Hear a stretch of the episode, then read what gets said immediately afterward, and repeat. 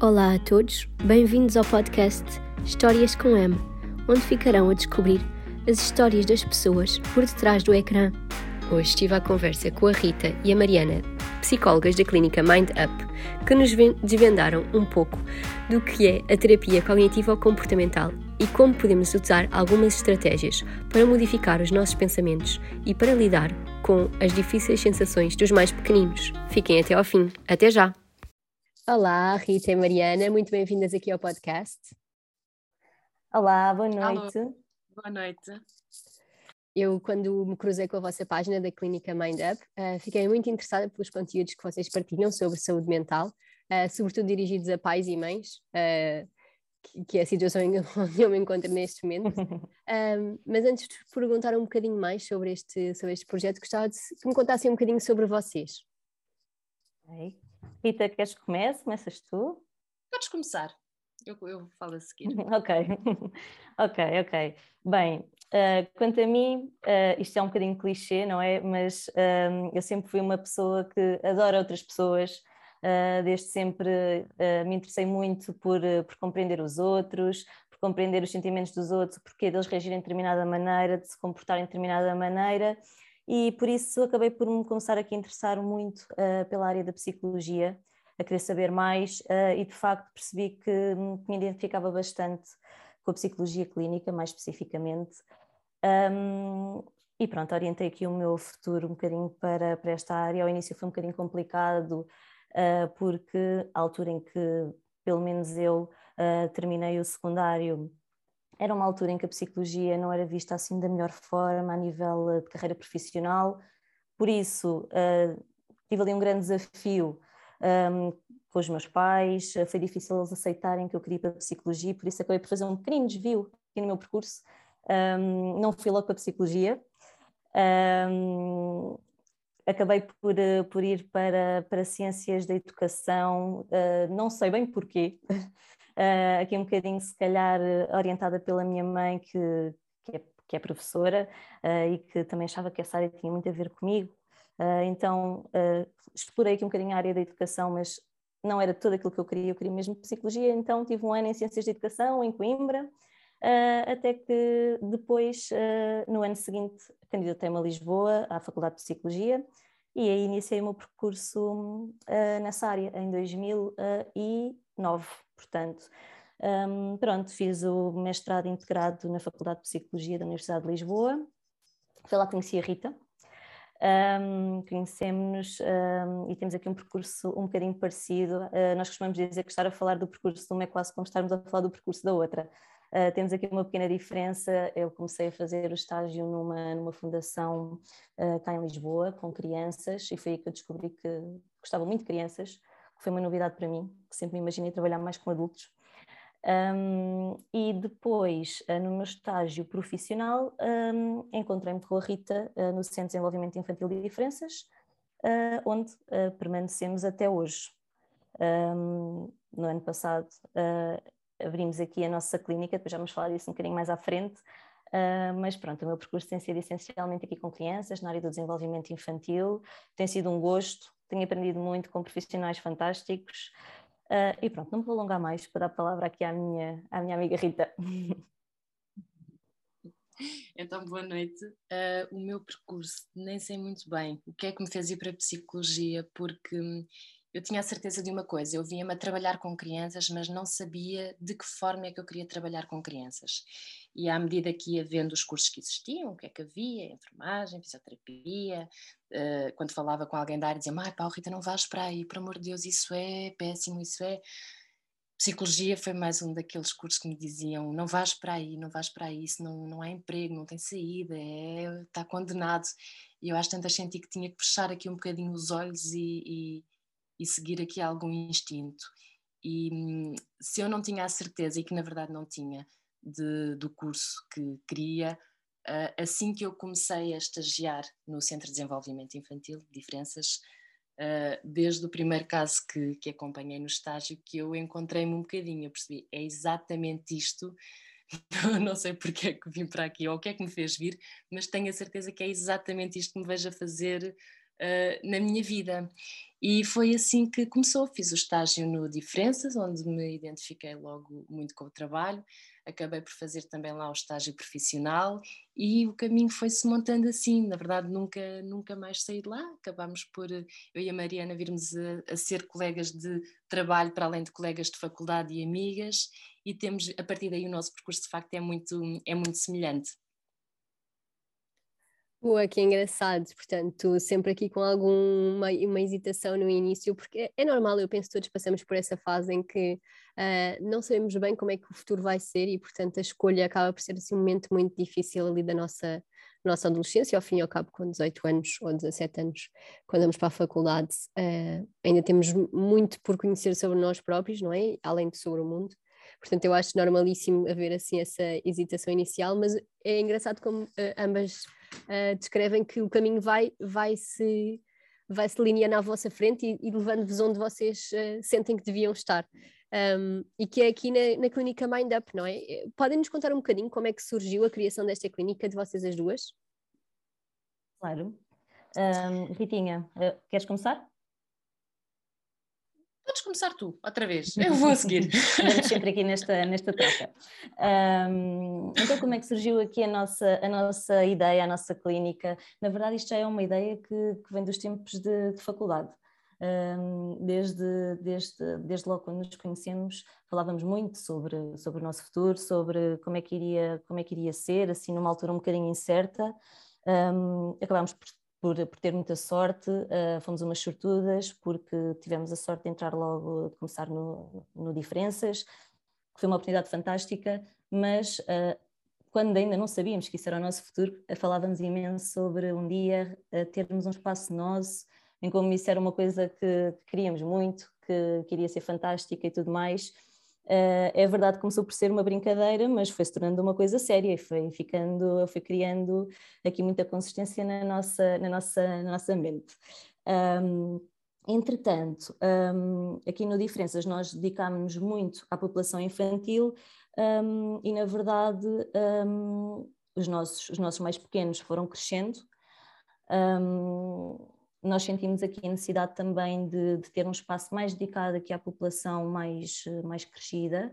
Um, acabámos por nos especializar também em intervenção cognitiva comportamental uh, com adultos e achámos que faria sentido termos um espaço um pouco mais um, mais neutro, por assim dizer, porque o Diferenças acaba por ser muito destinado uh, aos mais pequeninos e queríamos um espaço onde os nossos crescidos também se sentissem confortáveis, um espaço que desse para recebermos crianças, adolescentes, adultos, um, todas as pessoas.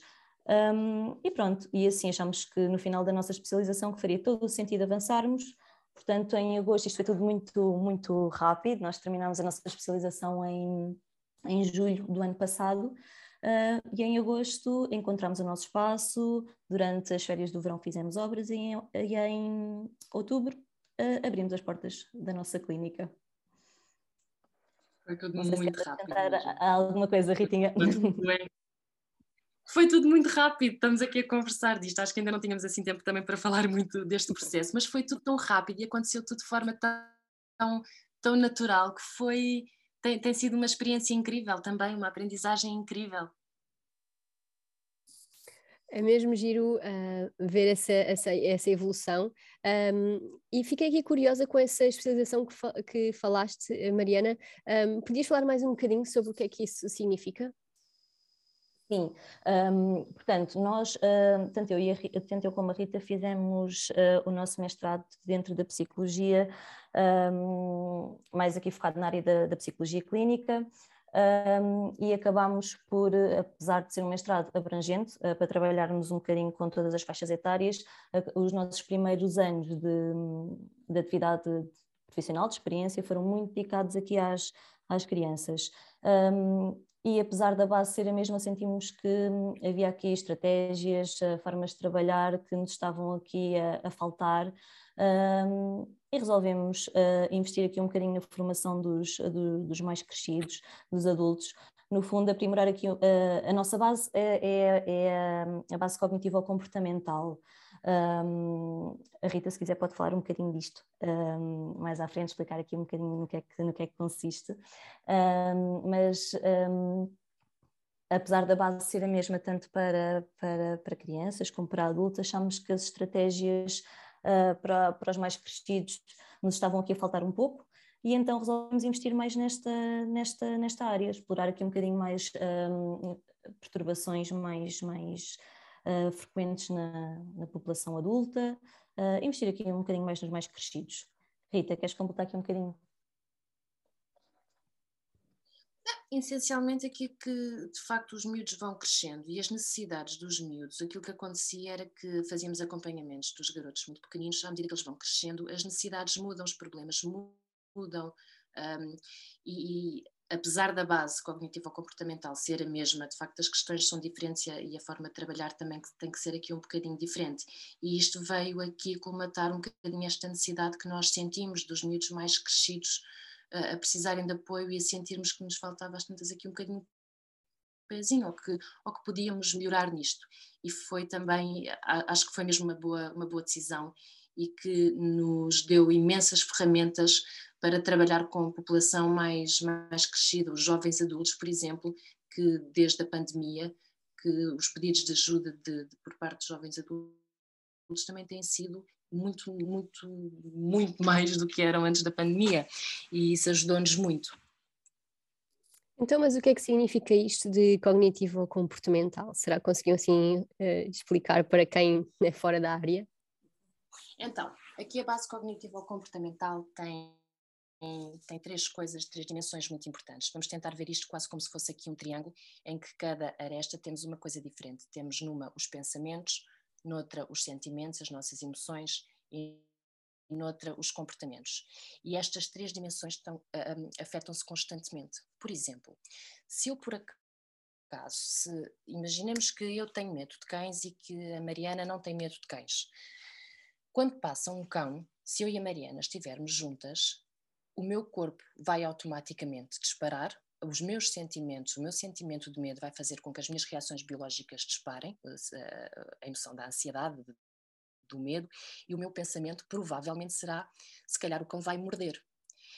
E o meu comportamento automático vai ser evitar esta situação, fugir, passar para o outro lado do passeio. No caso da Mariana, que não tem medo de cães, quando vir um cão, e a situação é a mesma, ou seja, o que muda é a minha percepção, o meu pensamento, a minha visão sobre desta situação da visão da Mariana.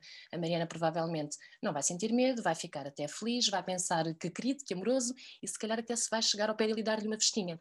E é com base nestas, uh, nestas, nesta, neste triângulo que nós vamos gerindo aqui um bocadinho os nossos comportamentos, aquilo que nos faz fugir de determinada situação ou enfrentar determinada situação, que nos faz ter medo, que nos faz ficar feliz, tem muito a ver com estas três dimensões. Esta é a base, eu costumo dizer, isto é, é tão simples que, que, às vezes até é estranho, não é? Mas na verdade é assim que, que esta teoria funciona e que nas crianças tem particulares resultados, porque é uma teoria muito objetiva, na verdade, não é? Nós conseguimos explicar muito facilmente isto aos miúdos, através aqui com alguns desenhos, com o balão do pensamento. Se eu penso, se eu tiver este pensamento, como é que eu acho que me vou sentir? E o que é que eu acho que, que posso vir a fazer? Se eu achar que não consigo ter que, que, sou, que sou burro, não é? Que isto é um pensamento que muitos miúdos têm. Eu não consigo ter uma boa nota, eu não vou conseguir, eu não consigo. Se eu acredito que eu não consigo, sempre que eu tiver, se calhar, um teste, bem, às tantas posso ou ficar muito ansiosa, porque. Uh, porque vou parar com uma grande dificuldade, ou então se calhar nem fico muito ansiosa porque nem vou tentar e se calhar também não me vou esforçar mais para, para tentar. Portanto, tem muito a ver com a forma como nós pensamos sobre a situação, como nós nos sentimos sobre a situação. Obviamente que também há situações que desencadeiam aqui uh, emoções e que nós também não temos muita facilidade porque são pensamentos muito inconscientes, nós reagimos muito automaticamente e temos que perder aqui um bocadinho de tempo a pensar, então, mas afinal, porque é que eu estou a reagir assim? O que é que está de errado à minha volta? O que é que, do que é que eu tenho medo? Do que é que, quais, quais são os meus pensamentos? É sermos aqui um bocadinho de detetives dos, dos, nossos pensamentos também, para percebermos de que forma é que nos estamos a enfrentar ou não a situação, a reagir a determinada situação. Não sei se fui clara, se não. Super clara, um, gostei imenso do, do, do exemplo uh, e faz imenso sentido aquilo que explicaste. Uh, fiquei com uma, com uma questão para ti. Uh, então, concluímos que é possível controlar os nossos pensamentos e os nossos sentimentos? Mais ou menos. É importante nós é importante nós aceitarmos a forma como nós nos sentimos e é importante nós aceitarmos também os nossos pensamentos. Agora, de facto, às vezes temos pensamentos que é o que nós costumamos falar aqui com, com os garotos, são partidas da nossa cabeça.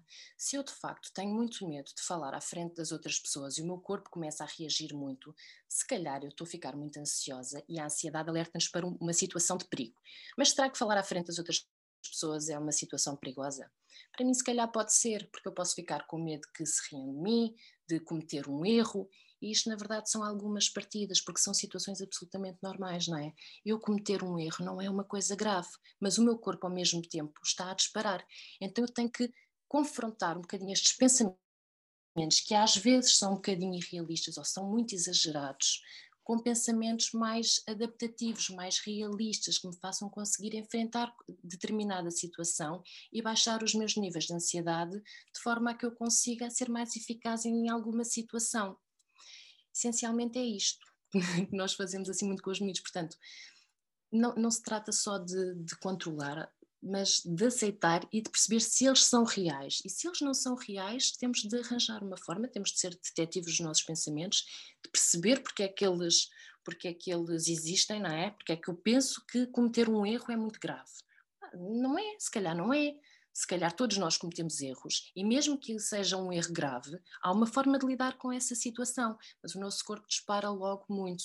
E nós, eh, às vezes, quando, quando eh, jovens adultos vêm à consulta e dizem, dizem muitas vezes, então, mas quando é que eu deixo de pensar assim? Eu quero dizer, quanto tempo é que nós levamos a regar este pensamento, a, a abraçar este pensamento de que uh, faz mal, de que cometer um erro é difícil? Isto é só um exemplo.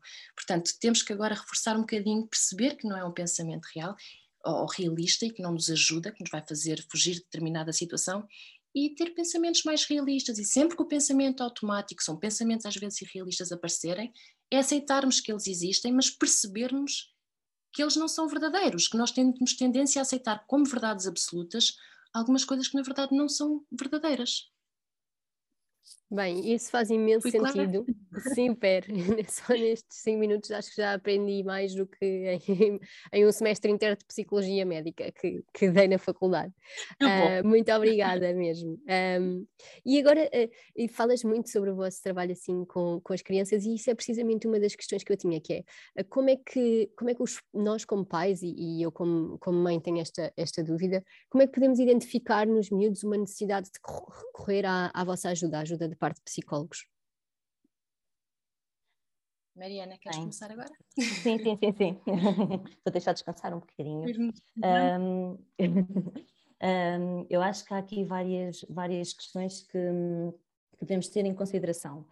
Um, porque as crianças de facto não chegam ao pé de nós e não dizem que, que precisam de ajuda, não, não, são como os adultos que, que identificam um, e que pedem ajuda. Portanto, eles não nos pedem, mas tentam mostrar-nos que precisam de ajuda e, portanto, nós temos de estar, de certa forma, muito atentos aos sinais que eles nos vão dando, que eles nos mostram, uh, para percebermos se de facto uh, nos devemos preocupar ou não. E há aqui coisas básicas que, que são importantes ter sempre em consideração. A primeira de todas, o brincar.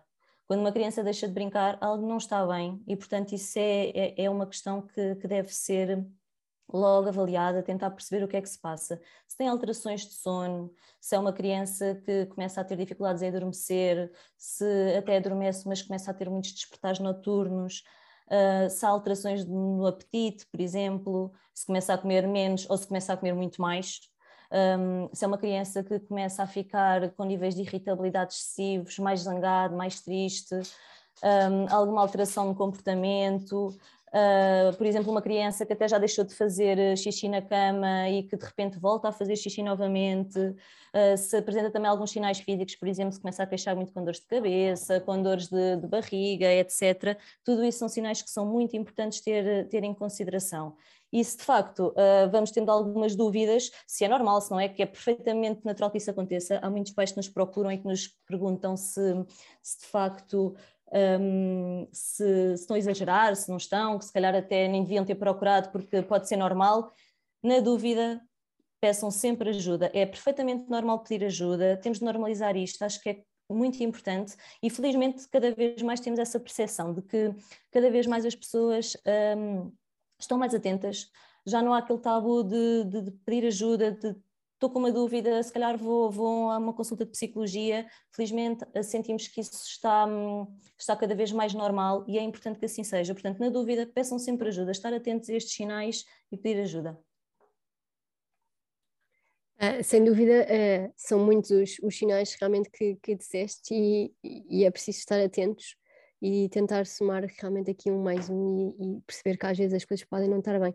E, e ainda bem que, que disseste isso e que normalizaste isso, porque um, às vezes ainda há muito o estigma da, da saúde mental, e então quando se, se fala de crianças, às vezes os pais parece que têm que resolver todas as questões dos seus filhos, não é? E quase que, que sentimos um bocadinho o peso dessa responsabilidade Uh, mas é bom uh, surgirem clínicas como a vossa e profissionais como vocês que estão abertos e disponíveis e descomplicam estas questões uh, de forma a ser um apoio e uma ajuda para os pais a lidar com estas, com estas questões, se calhar um bocadinho mais, mais complicadas.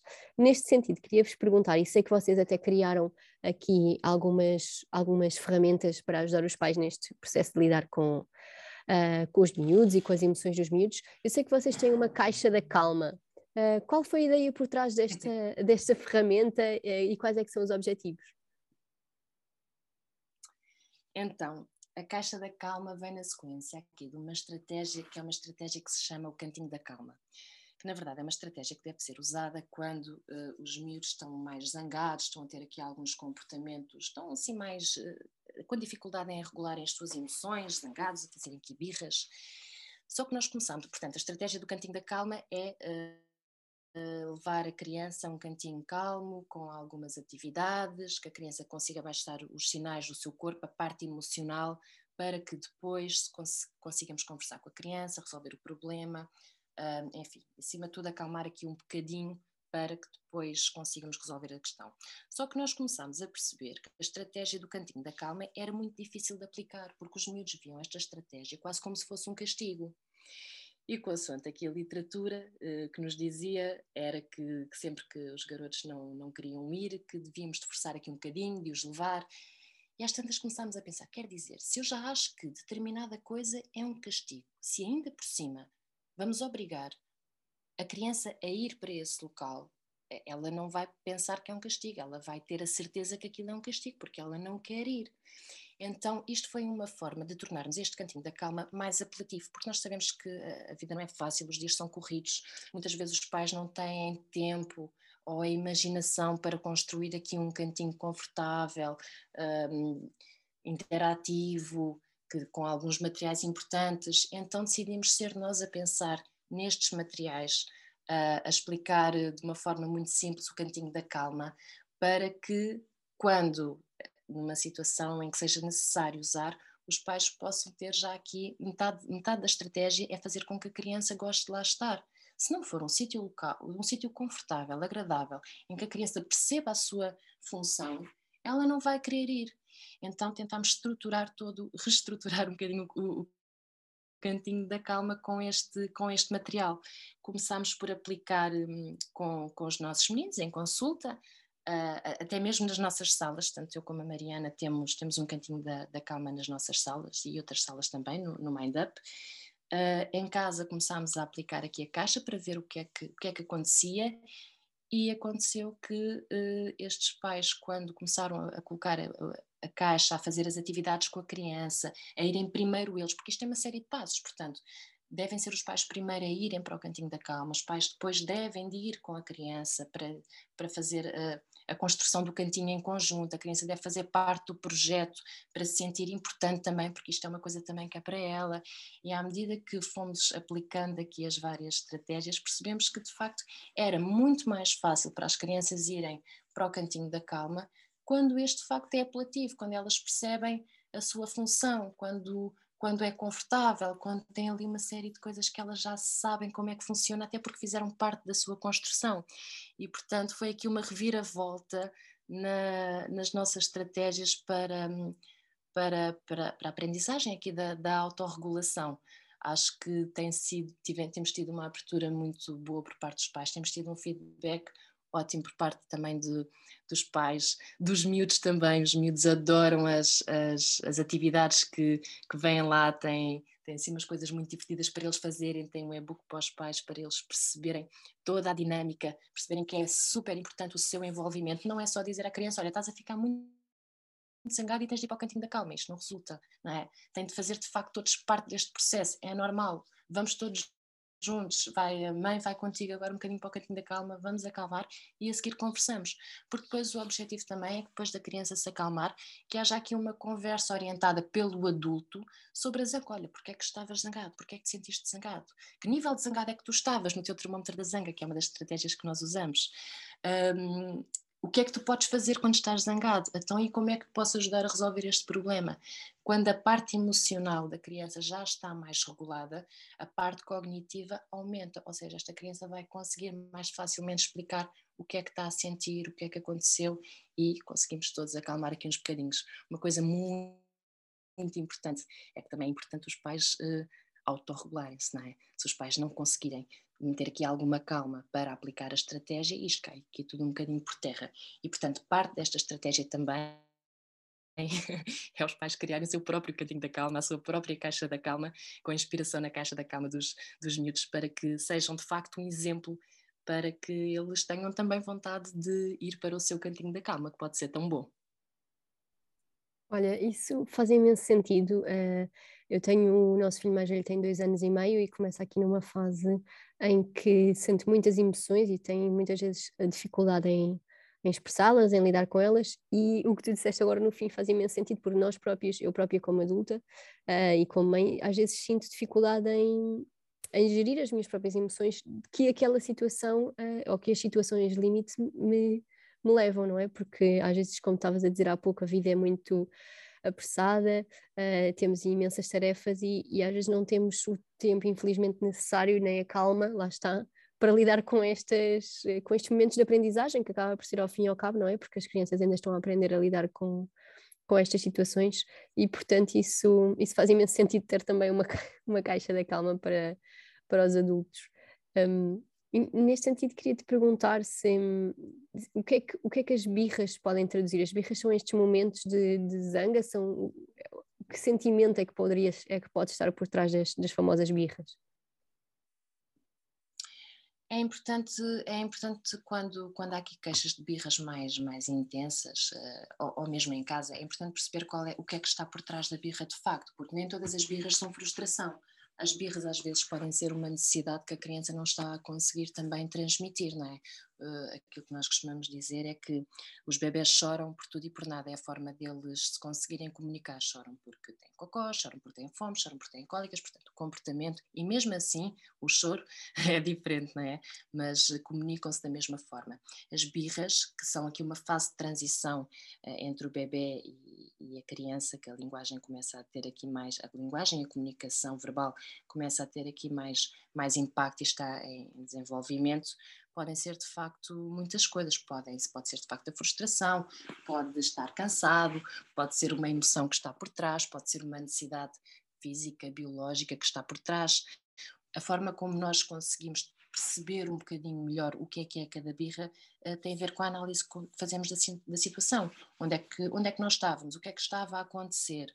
Uh, o que é que pedimos, o que é que aconteceu, como é que a criança se manifestou a seguir, o que é, como é que nós resolvemos a situação a seguir, porque às vezes o nosso comportamento, as estratégias que nós usamos, também podem ser, um, podem potenciar um comportamento que na verdade nós queremos diminuir. Acima de tudo, é importante, seja ela, seja que birra for, é importante acolher a criança, perceber que ela está com alguma necessidade, que ela se calhar não se está a conseguir exprimir, pelo menos forma a, a usar a linguagem verbal, tentar acalmar um bocadinho, é estar presente, é acolher E é quando a criança estiver um bocadinho mais calma perceber de facto uh, o que é que se passa, explorar o que, é que, o que é que acontece. Às vezes isto passa por, obviamente, falar com a criança, mas às vezes também passa quando as crianças têm aqui a comunicação mais, uma, a linguagem que ainda não está tão desenvolvida, é analisar um bocadinho da situação daquele dia e da, daquele momento, o que, é que, o que é que aconteceu, não é? Explorar o que é que, o que é que pode estar por trás disto. Mas sim, nem todas as birras são de facto frustração, são necessidades, são emoções, é cansaço, é às vezes é por tudo e por nada. Sem dúvida. Desculpa estar-te estar a interromper, mas eu acho que aqui, de facto, é muito importante também a questão de uh, ajudarmos a identificar, uh, ajudarmos a criança a identificar o que sente. Ah, sim, sim. Um, porque sem dúvida que, que muitas birras uh, depois também resultam desta frustração dela não se conseguir exprimir, não conseguir perceber o que é que está a sentir, o que é que se está a passar, Portanto, se calhar no momento da birra não é propriamente o momento ideal, não é? Porque ela não vai estar, ela vai estar desorganizada, não vai conseguir fazer essa identificação, mas nós adultos temos um papel fundamental nisso, ou seja, um, momentos, era um bocadinho o que a Rita estava a dizer, uh, após, uh, quando as coisas estiverem um bocadinho mais calmas, ajudá-la a identificar o que está a sentir, porque é que se sentiu assim, mostrar também alguma empatia, explicarmos que nós às vezes também nos sentimos assim um, e encaminhá-lo um bocadinho para a solução do problema, se possível. Acho que é, que é esse o nosso grande desafio. Organizar-se, sim, claro que sim, Mariana. Sim, faz, faz imenso sentido. Eu, eu, sem dúvida, que identifico vários motivos para, para diferentes eh, birras também. Um, mas pegando aqui nisto que estavam a dizer de, do desafio, porque isto é sem dúvida um desafio, queria-vos perguntar quais é que são os principais desafios que vocês sentem na vossa profissão ou que, ou que vos transmitem os, vossos, os vossos doentes. Bem, uh, temos aqui alguns. um, eu, posso, eu posso falar aqui um bocadinho de, de um desafio uh, que senti, não propriamente em relação um, a alguma questão específica que os nossos, que os nossos estudantes nos possam trazer, mas um grande desafio que, pelo qual passei, uh, acho que a Rita também se identifica um bocadinho com isto, é a questão da nossa, da nossa idade. Ou seja, uh, só há pouco tempo ultrapassei aqui um bocadinho esta questão. Nós começámos a, saímos da faculdade muito novas, começámos a trabalhar e ao início eu sentia aqui que um grande desafio era, uh, bem, como é que agora vou passar credibilidade uh, a pais, eu que sou uma miúda com este aspecto, um, qual é a credibilidade que vou passar, uh, será que eles vão sentir, uh, vão sentir aqui alguma confiança, vão sentir que os filhos deles estão bem entregues, que eles próprios, uh, porque trabalhamos com crianças e obviamente depois trabalhamos com os pais, não é? e isto foi um grande desafio que, que eu senti, passar aqui credibilidade para, para as pessoas que nos procuram. acabei por perceber que a idade até jogou a nosso favor, um, e que as crianças uh, criam muita empatia connosco, gostam imenso de nós e acho que esta questão da idade também nos, nos aproxima delas. Uh, e de facto, quando nós, nós damos o nosso melhor, um, eu acho que, que, isso também passa para os outros e os pais também aprendem a confiar em nós e tem corrido super bem. Acho que esse desafio uh, está ultrapassado, se bem que agora já vou pensando no desafio seguinte, que é quando nós começarmos a ficar mais velhinhas, se as nossas crianças também nos vão adorar como adoram agora. Isso é um desafio futuro. Esse é um, um grande desafio que sinto. Rita, queres falar algum? Eu concordo com tudo, nós já tínhamos conversado sobre isto e eu partilho exatamente da mesma opinião. Nós, nós vivemos um bocadinho este dilema juntas, estávamos à espera a qualquer momento que nos dissessem, então, mas sabe quão difícil é ter um filho? Porque nós, para além de sermos, começarmos muito, muito miúdas, né? não, não temos filhos, então estava assim à espera de, de uma resposta dessas a qualquer altura, mas não, correu tudo bem. Mas outros desafios que nós temos, eu acho que há aqui mais duas coisas. Eu acho que é muito desafiante para nós, e tem sido nos últimos tempos, concretizar todas as ideias que nós temos, porque eu e a Mariana nós não podemos ter assim muito tempo livre. Não temos e não podemos ter, porque estamos sempre a pensar que, se, que era muito giro fazer isto e que seria super útil fazer aquilo, e então andamos a correr assim um bocadinho atrás do tempo para, para conseguirmos pôr em prática todas as ideias que temos, que queremos muito uh, dar-lhes vida. E outra dificuldade que, que eu encontro e que acho que a Mariana também encontra, também já falamos sobre isto, tem a ver aqui essencialmente mais com a prática clínica, que é o facto de termos que arranjar formas, pensar, mil e uma maneiras de manter as crianças motivadas no dia a dia para trabalhar algo que lhes é difícil, seja para trabalhar a frustração. Aqui a, a Caixa da Calma foi muito neste sentido também, é uma forma de manter as crianças motivadas, mas esta é de facto uma, uma dificuldade que temos. E para trabalhar aqui um bocadinho a motivação e o reforço positivo, já agora aproveito também para, para introduzir aqui um novo, um novo material que lançámos hoje, uh, a nossa portinha mágica. Não sei se há tempo a falar dela, se a Mariana quer dar aqui uma, uma palavrinha sobre a nossa porta mágica, para fazer companhia à Caixa da Calma, que estava muito sozinha. Maria, não sei se temos oportunidade para isso. Uh, força, força, sim, ainda temos aqui uns minutinhos é, é, realmente aqui no seguimento deste grande desafio que nós, eh, nós, nós não, paramos, não paramos quietas e estamos sempre aqui à procura de, de mais uh, ideias para mantermos aqui os nossos mais pequeninos, mais motivados. Um, desta vez apostamos aqui numa, numa novidade no nosso bebê, no nosso mais recente bebê, que é a nossa porta mágica, uh, que uh, tem por base, de facto, a estratégia do reforço positivo. É uma coisa muito simples, é uma portinha muito fofinha, feita de, feita, feita de madeira, pintada por nós, uh, e depois um, um, envolve também uma série de, de, acessórios para decorar a portinha, que no fundo o objetivo é trabalhar aqui um bocadinho a imaginação das crianças, uh, promover aqui a criatividade delas, uh, que, como é que podemos fazer isto? De certa forma, com esta porta, esta porta acaba por ser um, um portal para um mundo mágico, um, em que existem figuras, aquelas figuras que fazem parte do, do imaginário de, de, qualquer criança, as fadas, os gnomos, os elfos. Um, e uma dessas, uma dessas eh, figuras mágicas irá, no fundo, interagir com a criança através de, de bilhetinhos que são deixados na caixinha do correio que acompanha a nossa porta mágica. Uh, portanto, Uh, aqui no fundo, uh, o reforço positivo uh, entra em ação através dos bilhetinhos que são deixados, ou seja, por exemplo, um, aquelas crianças. bem, na verdade, nós sabemos que, que, no nosso dia a dia é um grande desafio manter as crianças envolvidas nas tarefas que fazem parte da rotina diária. isto é um desafio para muitos pais. Um, e... ajudar.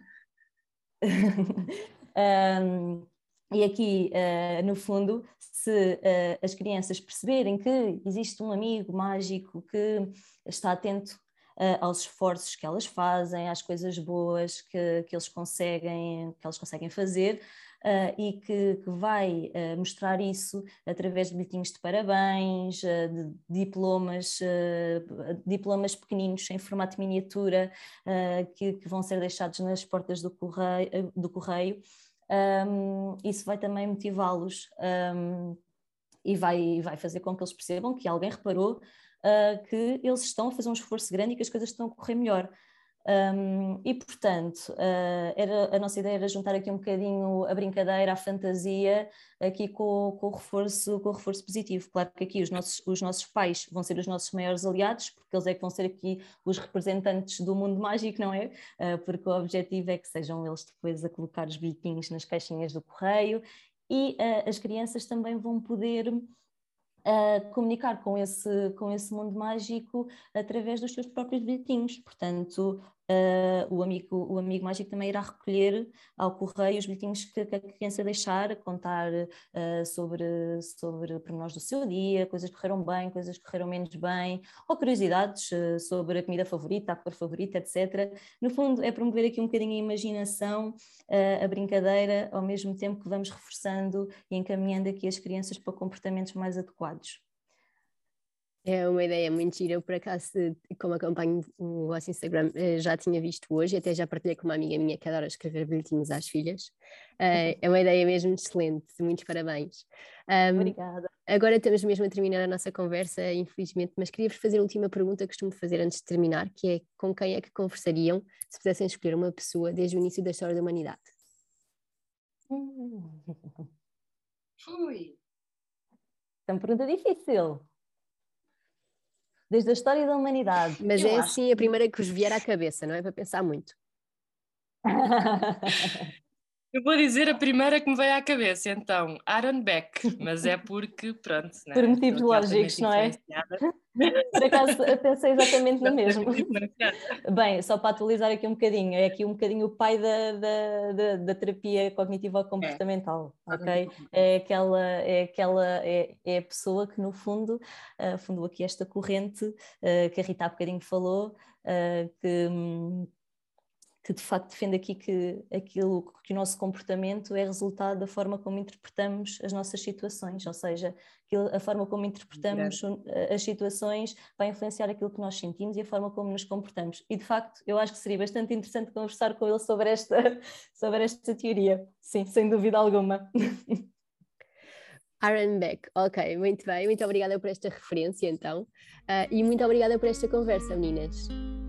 Obrigada, Maria. Foi um gosto. Um beijinho grande. Beijinho.